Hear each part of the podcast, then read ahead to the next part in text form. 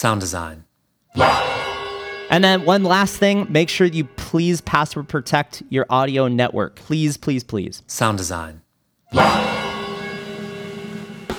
Sound Design Live is produced independently by me, Nathan Lively, in Minneapolis, Minnesota. Welcome to Sound Design Live, the show to help you build your career as a sound engineer and the home of the world's first online career coaching program optimized for audio professionals.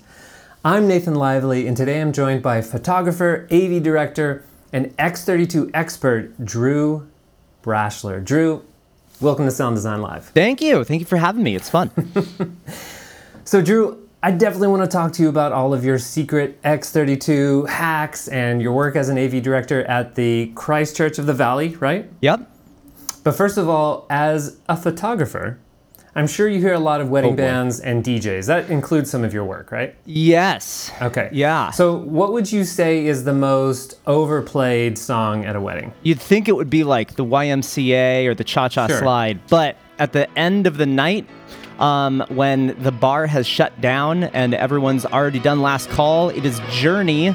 Don't stop believing. That is like the like anthem of the end of a wedding night. Is is that? So you can just imagine a whole crowd of of uh, inebriated guests singing "Don't Stop Believing." And is that time for you to get into action and you're like, click, click, click, click? Or is that like. It- It's more of a crying moment for me. Okay. Yeah, yeah. Okay, cool. So, how'd you get your first job in audio? Like your first Yeah. paying job? Yeah, man. So my first job in uh, in audio was at a local theater um, in high school, and uh, man, I just got that by by being around and helping out and having a good attitude about things. When you're starting out and uh, don't have much experience, just being helpful, being around. Uh, and just having that good attitude, it, it's uh, it's something that people will notice. That's basically how I got my first job, and it kind of just spiraled from there. Do you remember anything that you were working on there or what kind of your responsibilities are? Was, was it just anything and everything? Uh, yeah, exactly. Um, it, it was uh, it was just one of those live theaters that had XLRs that were connected to wires via like twisting connectors, the wing nuts, and uh, yeah, it was just improving that, fixing a lot of stuff, uh, retuning the system there. Back before I knew uh, knew how to use like Smaart and stuff like that, uh, just using your ears. So in high school, you didn't know how to use Smaart already? Is that what you're no, saying? no, no, not not back then, not back then. And how did you get that job? Did you already say that? Did you know someone there? Someone in your family knew someone? Yeah, so it was uh, it was the theater that was attached to our high school. Uh, it was a theater that sat about, gosh, it must have been about 1,100. So it was a pretty good sized theater. During the summer, they would do uh, a bunch of shows. Looking back on your career so far, Yeah, what do you think is one of the best decisions you made to get more of the work that you love? Yeah, definitely.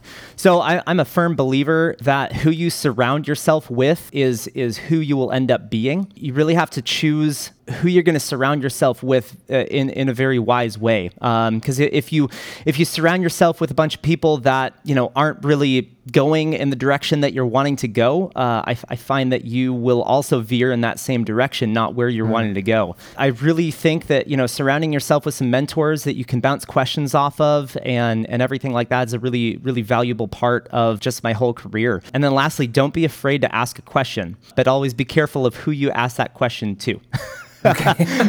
yeah. So, who was that in your life? Was there a mentor that sort of came into your life, or did you seek that out consciously? You knew, you know what, I want to achieve this goal, or I want to do this kind of project and have success in this area, so I need to meet someone who's good at that. Like, did you know how to do that? Or are you just sort of looking back now and realizing, oh, you know what, I just got lucky? it was kind of a luck thing back then, but but looking back at it now, I'm I'm glad that God put those uh, those people in my life that uh, needed to be there, um, so that I could get from you know point A to point B. Sure, and I guess if you had to start all over again, though, you would do that consciously now, though. You Totally, kind of yeah. you know what?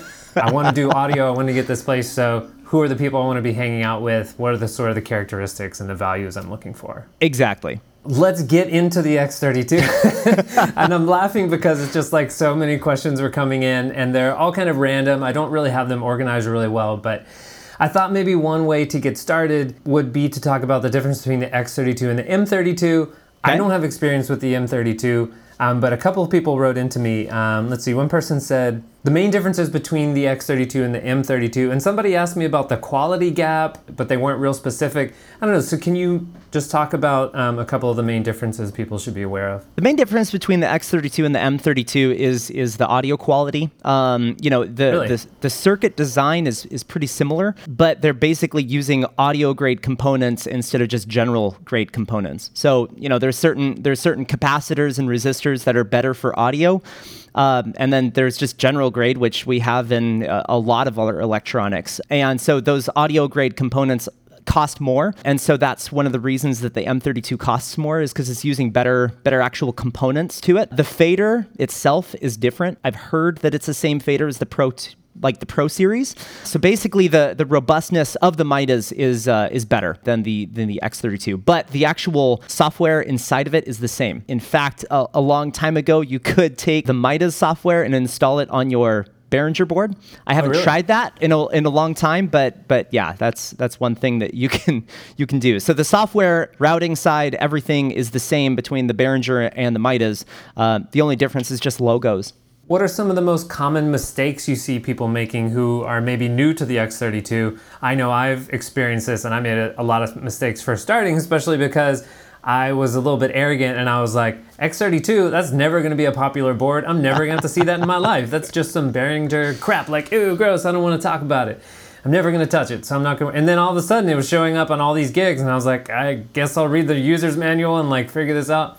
Yeah, Um, so yeah. yeah. common mistakes that you Man, see the people making who are X32 just kind of appeared in my life like that too. I, I was uh, I was driving over to meet up with with one of my old live sound teachers, Keith Morris, and just to bounce a couple questions off on him. And uh, and then when I got there, you know, they have a, a couple nice, really really nice uh, live sound consoles in their live sound room. Um, and at the time, it was a PM5D that was there, and they had this little tiny X32 Behringer sitting next to the PM5D, and he was just freaking out about how awesome the Behringer was. I'm like, Keith, what are you doing? Like, this is crazy. So uh, then, then I ended up uh, checking it out, and and I ended up uh, purchasing two for the church that I was at at the at the time about a, a week or two later, which was crazy. Christian, you are correct. Not dusting off the desk. That's another. That's a good common mistake. Um, using those dust Really? covers is important, guys. I think the number one mistake, um, and I- I don't think this is just the X32. I think this is any board out there, analog, digital, anything, is routing. You know, you have to know your ins and outs of the board. And if you don't have a firm grasp on that, you will not succeed in what you're doing. So, uh, Mm. you know, I, I have always been a firm believer of writing it down. I, I do have a routing worksheet that you can download for free on my website. Uh, so Yeah, I actually if- checked that out yesterday. Yeah. It looks really good. yeah, so um, that that's always been something that I've I've been a firm believer in is always you know writing down all the inputs, writing down all your outputs, and then just attacking it, kind of connecting the dots. This one needs to go to here, that one needs to go to there, um, and that sort of thing. So I think routing is the is the biggest thing in audio that people will just like pass by, wanting to get to the fun stuff with the EQ and the dynamics and the gating and this and that and all of that stuff. But really, you know, getting your ins and outs is, is the most important thing from the get go. And then one thing that's tricky about the uh, the X32 and M32 is it's routed in blocks of eight. On the console, uh, you know, you have have these uh, 32 inputs on the back, and then you can also add stage boxes remotely. Um, but if you end up wanting to use some of the inputs from a stage box, you have to select eight inputs at one time. So now you have these blocks of eight, these four blocks, and uh, you have to just really uh, do some creative routing sometimes uh, to make sure that you're using the best of your routing. Because you can't just pull two inputs from a stage box and then have all 30 inputs on the local side. You can have, uh, you know, 26 and then the the eight on the on the stage box.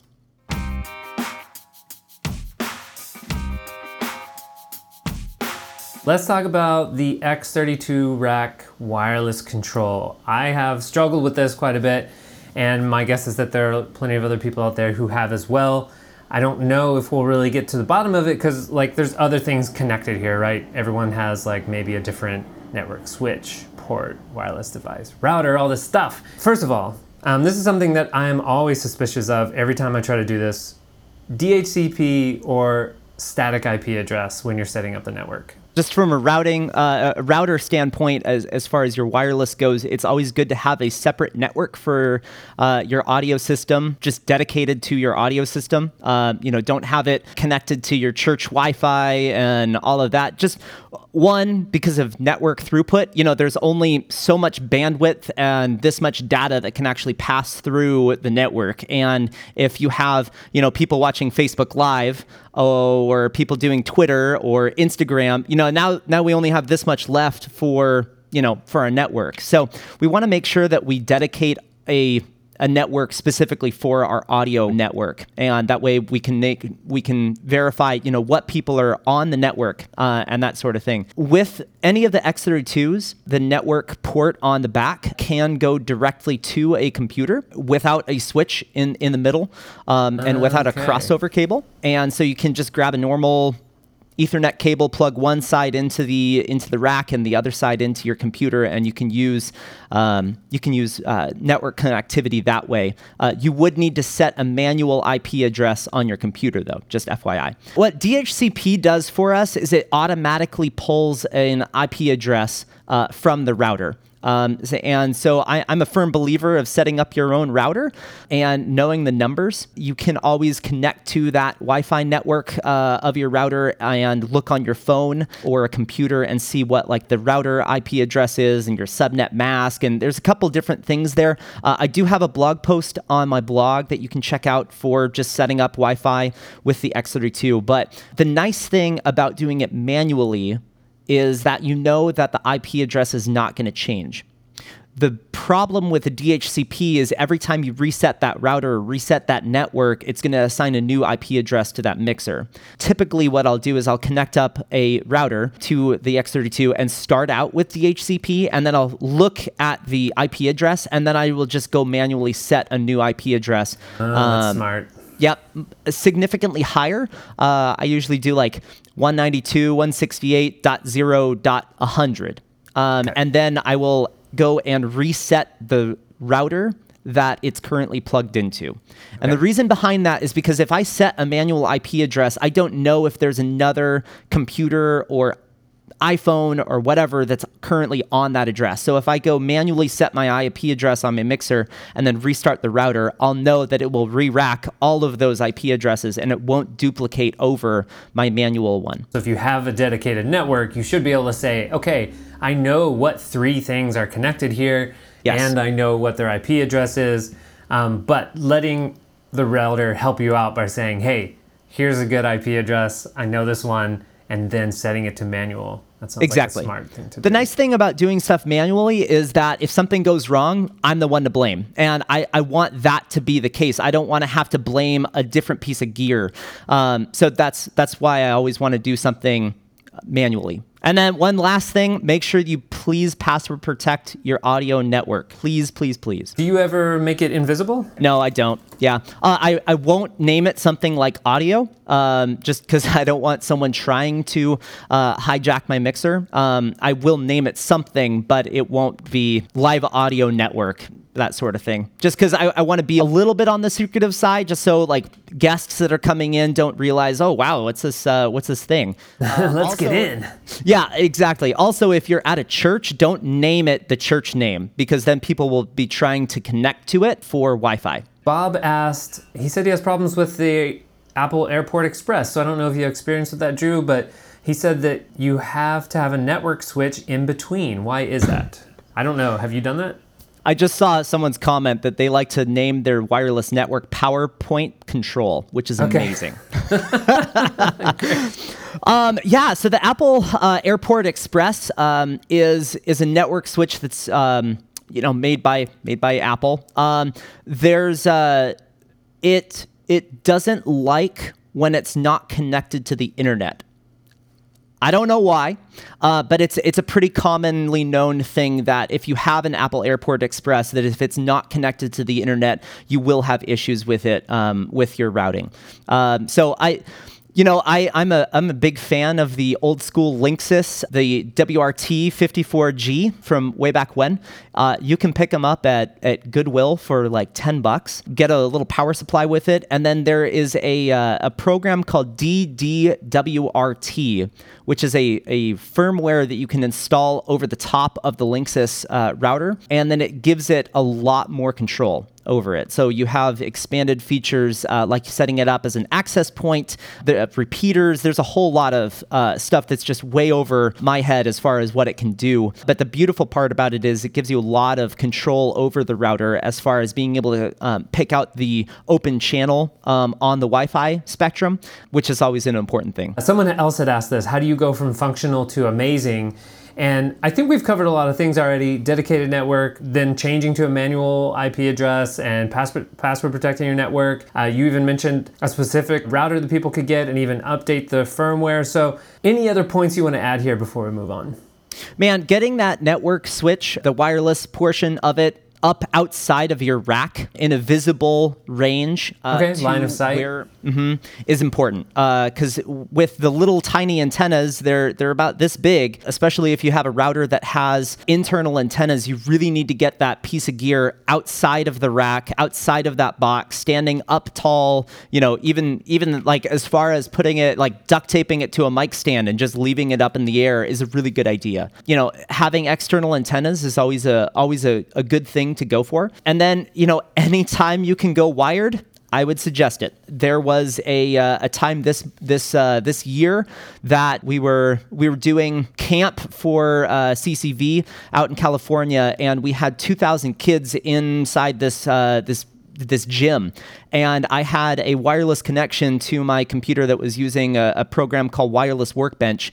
And my computer that was sitting three feet away from my router wouldn't connect once kids got in. Oh my God. Uh, What's wrong yeah. with kids these days? I, I know, right? that everyone with their phones out and connecting to Wi Fi and sharing everything and just all of that RF in that room made it so that my computer could not connect to a wireless router that was three feet away. And so that's why I always had the the wired connection. I plugged it in and it worked great for the next for the rest of the week. So wow. a- okay. anytime that you can go wired, you know, that's one less thing that you have to worry about. Uh, Drew, can I show you something? Yeah, go for it. Okay. You ever seen one of these? No.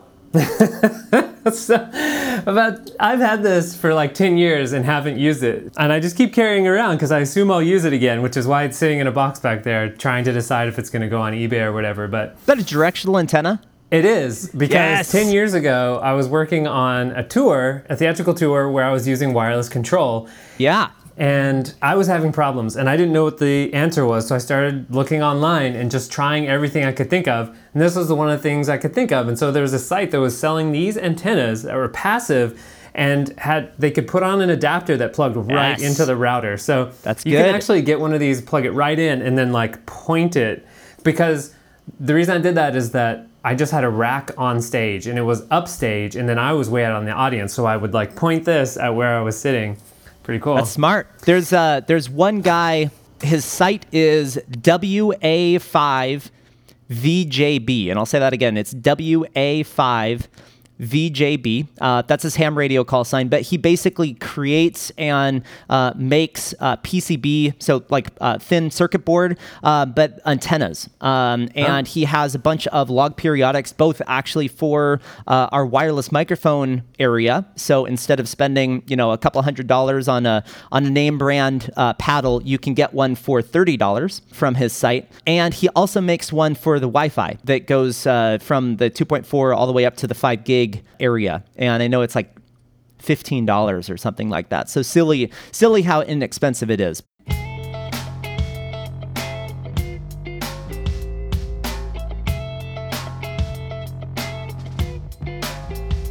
Babatunde was asking about running two X32s in tandem without uh, a stage box or analog splitter.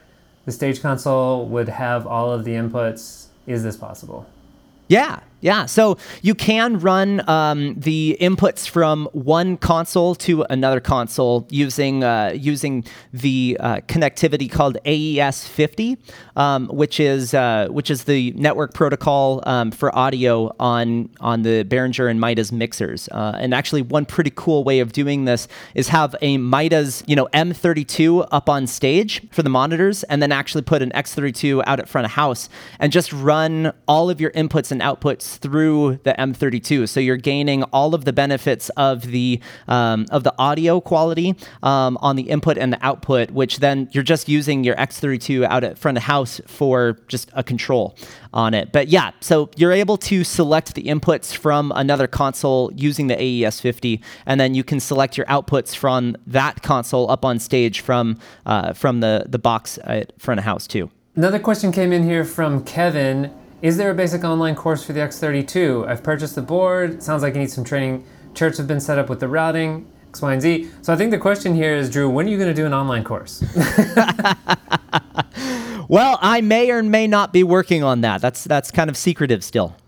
Secrets. Okay, cool. I um, may or may not be, but yeah, no, I, I am actually working on something. Um, just kind of getting all of all of my thoughts put together as far as an online course goes uh, for the X32. So that will be something that I'll be releasing at some point in the next while. I'm wanting to make sure that it's uh, nice and high quality, so I'm wanting to make sure to spend the time that I need to on it. But in the meantime, I do have a YouTube channel that uh, I think that you linked on the page that you can check out. Um, if you just go search my name in YouTube, uh, it, it'll pop up But I have a bunch a bunch of videos on there that if you are asking some questions, there's there's typically a video on there that would answer that. I would love to talk to you about using potentially the X32 as a speaker processor because I'm sure there are a lot of people out there now who are just going direct from their X32 to their speakers. Maybe they're using just simple left and right, but maybe they have more speakers than that. Maybe they have front fills, out fills, side fills, down fills. Maybe they're routing to monitors. And specifically, I'm wondering about some of the features um, that maybe allow you to use the X32 as a processor. I know that I think there are some EQs that become available when you use them only on matrix outs. And um, so I don't know if you have much to say about that, but can you talk a little bit about using the X32 as your speaker processor?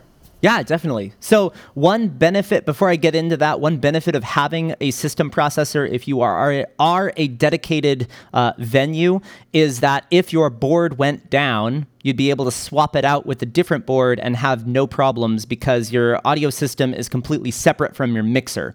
Um, so, one challenge with having all of your DSP processing as far as like your system goes inside the soundboard is if your soundboard goes out. Uh, there goes all of your DSP for your system. So if you are a dedicated venue with a with a complex system, I would definitely suggest having a system processor. With that being said, the X32 in the uh, newer firmwares, you know, starting at version three and up, all have the EQs for uh, crossovers. So your standard Butterworth and everything like that in different in different octave increments as well. So you have your 18 dB per octave, your 24 dB per octave, everything like that. All of those are available on the matrix and the main buses. If you wanted to set up your system with uh, just stereo and a separate send for your subs, you could use your left right for your mains and then your mono center channel as your sub send.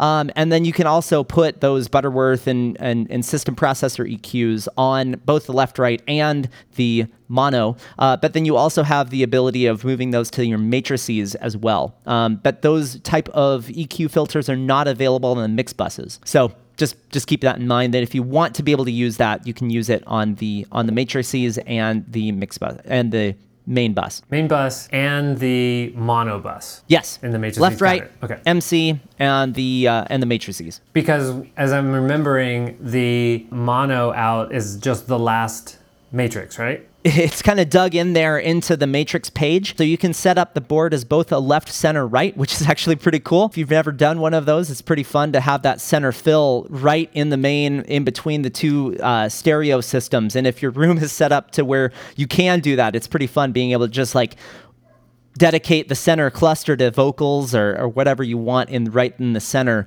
and then you can have that stereo spread of all the music which is which is cool so you can set it up as left center right or a left right plus mono um, which is which is the way that you do it. If you wanted to do like an aux-fed sub, you could do it that way. So you can separate the the subwoofer um, and then have that as a mono send. So Donovan asks, I've heard that an X32 with a Midas DL16 slash 32 bypasses the Behringer's preamps and Mm-hmm. gives you a Midas on a budget. Fact? Question mark. Yes, it is. It is correct. Easy. yes. Uh, so yeah, you can use a um, a Midas, the DL32 or the DL16 uh, as a stage box for the X32, um, and likewise, you can use a Behringer stage box for the Midas if you wanted to. Um, although that would be kind of silly. But yeah, so you can purchase the the Midas stage boxes and use that with the X32. Chris sent me a question. He says, How do you do a complete console backup to a USB drive? I hmm. can find how to individually save scenes and settings to my drive, but if I want to create a backup of the entire console, including all setup options, network, scenes, effects, libraries, etc., I can't find it. because you cannot. Um, so you have to you have to back up everything separately. So um, you can on the scenes, cues, and snippets export that as a show. To do that, you can press View on the scene section and then tab over to Home. And then on that, if you press the Utility button, it'll uh, it'll pop up this little hidden menu.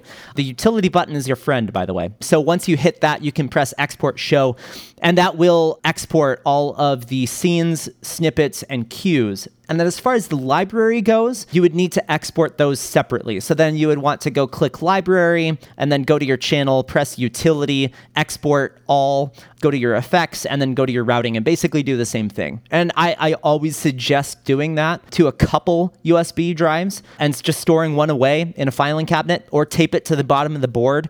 Um, you know, al- always have a backup. Uh, again, I, I want to be the person to blame uh, if something goes wrong. Sure. And that way, you know, if that board went down in a lightning strike or something ridiculous and it completely blew up all USB devices that were attached to it, if we go plop a new board down, I can grab my spare USB drive, plug it in, load it up, nothing happened. I had a really great professor in school who said that if a file doesn't exist in three locations, then it doesn't exist. and So I, true.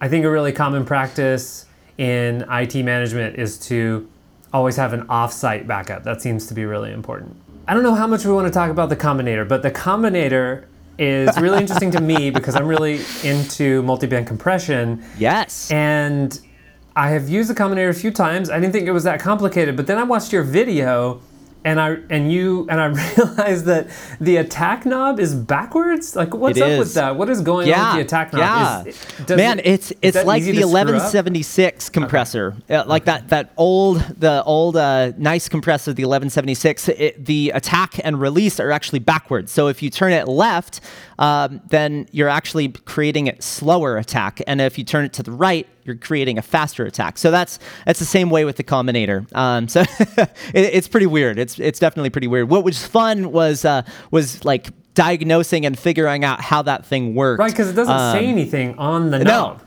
No, no, it doesn't. It just has Yeah. numbers one to twenty or something. It, it reminds me of that meme online that says, you know, that compressor that you've been tweaking for the last 30 minutes, dot, dot, dot, it's bypassed. yeah, that's, that's great.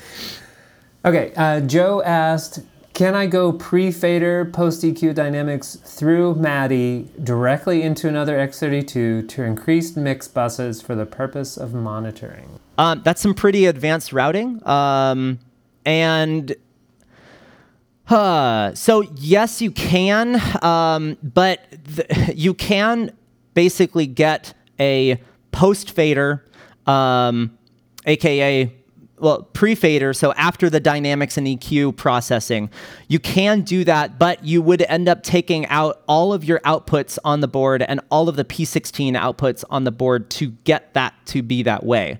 Um, and so you'd have to take your local inputs on your X32 and then um, on your out 1 through 16, you'd have to do direct outs of 1 through 16. And then on the P16 out tab, you would have to do direct outs of 17 through 32. Um, and then on your AES 50 um, A, you would then end up selecting out 1 through 8 and then 9 through 16. And then on the 17 through 32 of the AES 50A, you would end up selecting P16, 1 through 16 on that. And so basically, for the card output, you would end up using those same outputs. And then that would end up going to another console. Uh, and then you could you could have all of that um, post fader. But, you know, then then your mixer is now just a, just a input and output. There's no ability to expand the monitoring capabilities because all of your outputs are now used.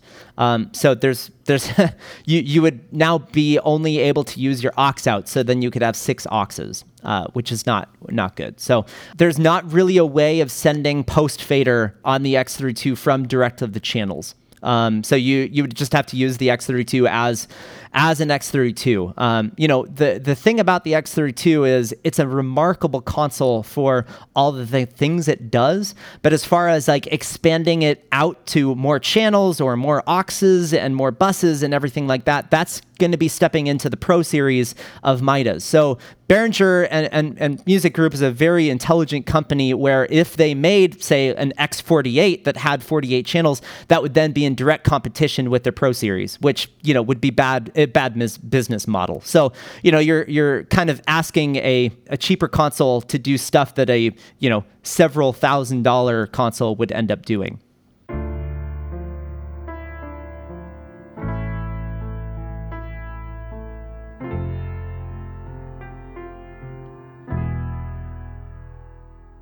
Drew, can you explain the difference between scenes, cues, and snippets to me? Every time oh, man. I'm working on a show and I get to the part where, okay, I need to save this, open up scenes, save it there. Hey, wait, what's cues and snippets? Do I need to save it there?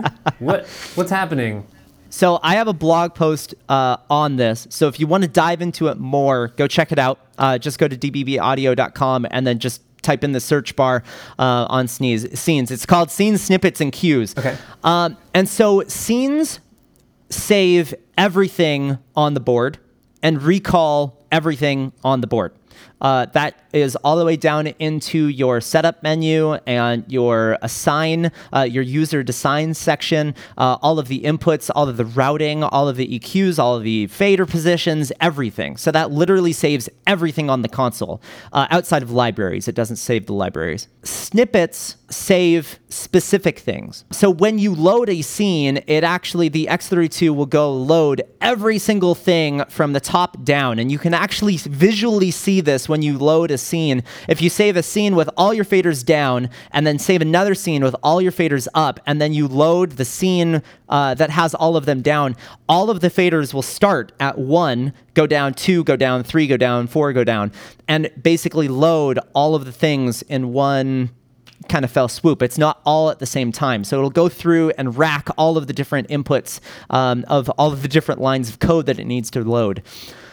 So snippets allow you to load specific things like a mute of a guitar or a fader increase of a vocal or an EQ change on a channel. Sorry to interrupt you, but is that because the X32 does not use recall safes and so they use snippets instead? So there is safes um, on the snippets, there is safes on the scenes, and there's safes uh, within the console. So yeah, I know, and there's another blog post just for that okay. too. So it, it, can get a little complicated, but um, but basically, when you load a scene, there's a momentary pause in audio while it changes, oh, like a split second. That's bad news. A snippet okay. allows you to change certain things without that momentary pause.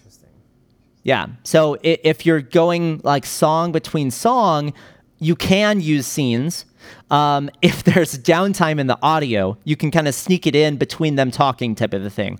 Um, but the snippets is a good way of loading things uh, that you just want to load specifically um, and not have that big pause. So scenes is like I'm mixing the show Music Man today, and then snippets are like here's cue one through 100 that I, from the show.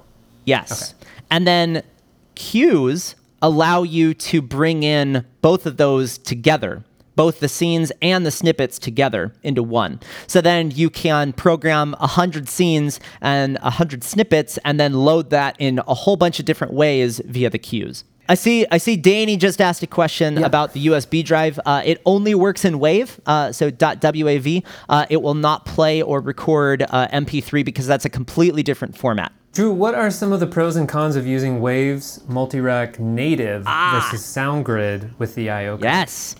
Ah, so excited about this. So if you guys haven't heard, I've teamed up with Waves and they've sent me out an XUS, uh, the XWSG card, which is the Waves SoundGrid card for the X32. So this allows you to plug directly into Waves SoundGrid uh, and use all of the Waves plugins in very low latency with the X32, which is really exciting. Now, the difference between native and SoundGrid is that native is actually using your computer as the DSP processor, and so it is um, it is is working on latency off of your buffer, and so every every recording program and uh, and all the digital programs that you can use on your computer uh, use this thing called a buffer, and it, it, a very simplified explanation of this is my computer is going to listen to this much audio before it processes it, and so there's this much audio in the buffer. Well, that buffer takes a little bit of time.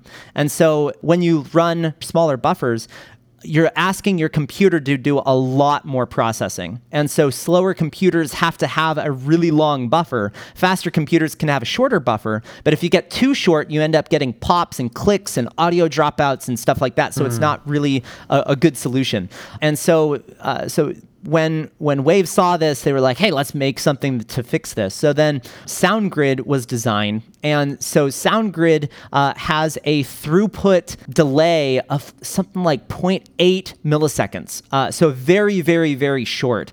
And then when I've tried using Waves uh, native with a computer, and even with the XUSB card, we're talking like in the 10 to 20 millisecond range, depending on your computer and how fast it is. Right. And so when when people are using things like in-ears, when the monitoring is really quick, you can notice that time shift of a couple milliseconds. If you're using floor wedges, it's not as big of a problem. And then if you are ending up just doing front of house with multi-rack native, you can get away with having that 10 to 20 milliseconds of delay and and not have to worry about that because, you know, the crowd is going to be hearing it from the PA, not directly from the stage. So that's that's where you could use native. But if you're doing monitoring from the same X32, you would you would want to separate that uh, or use SoundGrid. And Arif is asking, can you use multi-rack native without the card? So you can use multi-rack native with either the XUSB or the XUF card, uh, and you can also use it with the with the Waves card. Uh, but the beauty is that you can you know use the SoundGrid both multi-track record and use live plugins and have redundancy because you can put multiple SoundGrid servers on the same network and have redundancy with that. So if one SoundGrid server goes down, it'll automatically switch over to the other and have that redundancy there, which is good.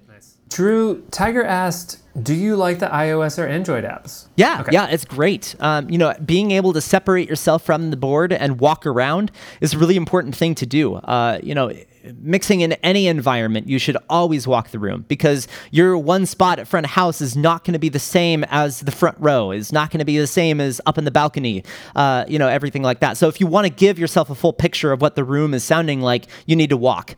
Um, and so at Northridge Community Church, where we had the X32s, the the spot where front of house was was up in the cat's nest, way up tall. Uh, the PA was not even pointed at it, so we were just hearing the reverb and reflections of the room. So you can imagine how terrible that was trying to mix up there. Uh, and we ended up adding some some front uh, some some near field monitors on some paint cans, uh, so we could have some speakers up there to be able to listen to stuff. Uh, but being able to have that iPad app and walk down and walk the room and be able to adjust stuff was was really beneficial. Danny asked, do you use tuning apps to tune the sound system?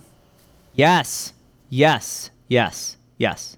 Um, because it's a mathematical, like scientific measurement, and our ears can trick us. Um, you know, always our ears can trick us. So if you're if you're in a loud room and um, you know there's a whole lot of high end, your ears are going to end up getting accustomed to that high end and kind of de-emphasize that.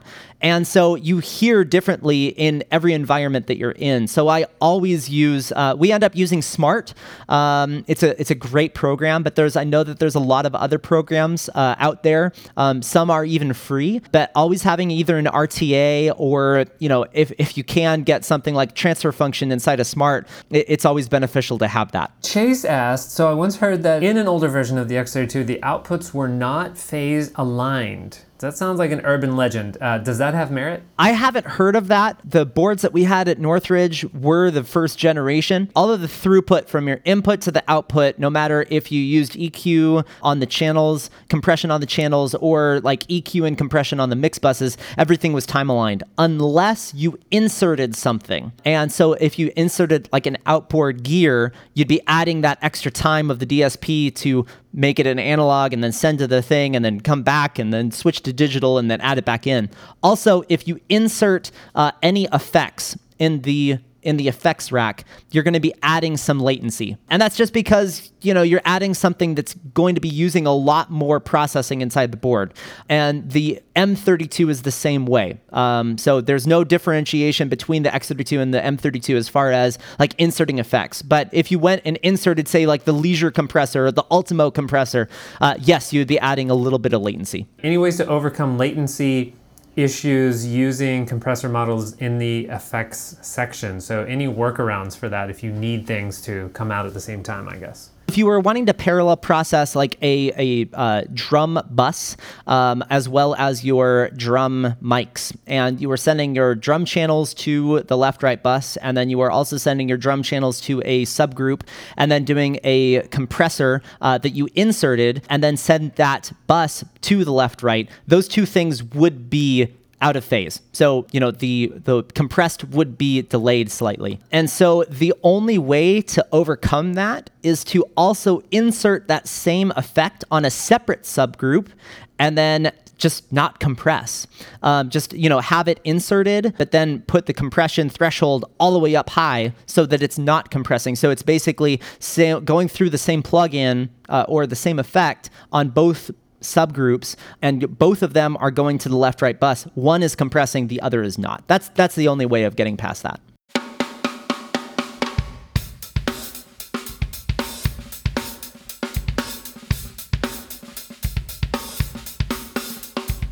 Travis asked how to copy and paste output graphs. So I'm assuming he's talking about graphic equalizer inserts. Okay. If you go and go to a channel or an EQ or a mix bus or an effects rack, anything, if you hit the utility button, there's a copy. And then go to the next one that you want to paste it on, and then hit the utility button and press paste, and then it will paste it.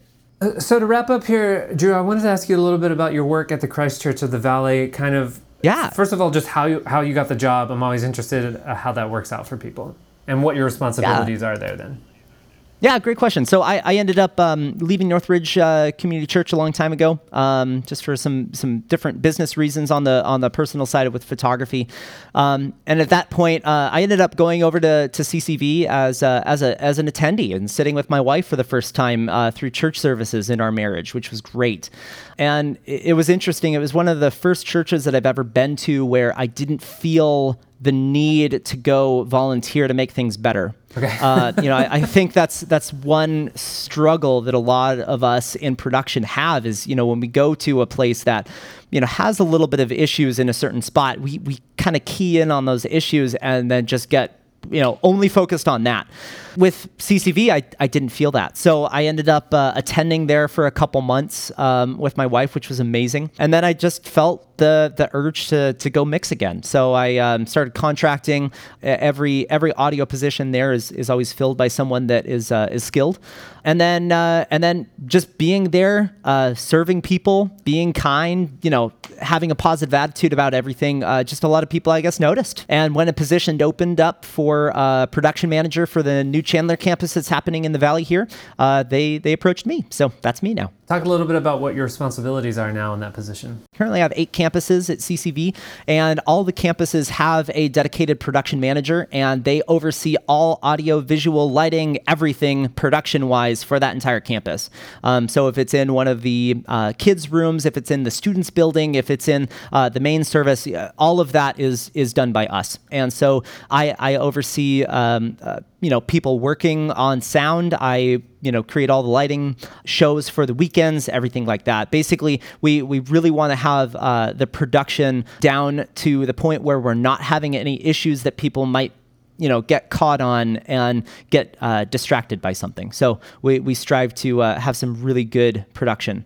Wow drew in between photography audio, lighting, and everything else that you do with your job, you must never be bored. There's always something. There's always something. and you probably also never have any money either, because every time you get some more money, you're like, I probably need another lens. Hmm, I probably need another microphone. yep, that that's why budgeting is a good thing. Thank you so much to you, Drew, for being here. well, thanks Nathan for having me. This was fun. Sound design. I want to say thank you to Shutterwax for all of the music in today's episode. If you want to find more of their music, you can go to shutterwax.bandcamp.com. That's S H U T T E R W A X dot bandcamp.com.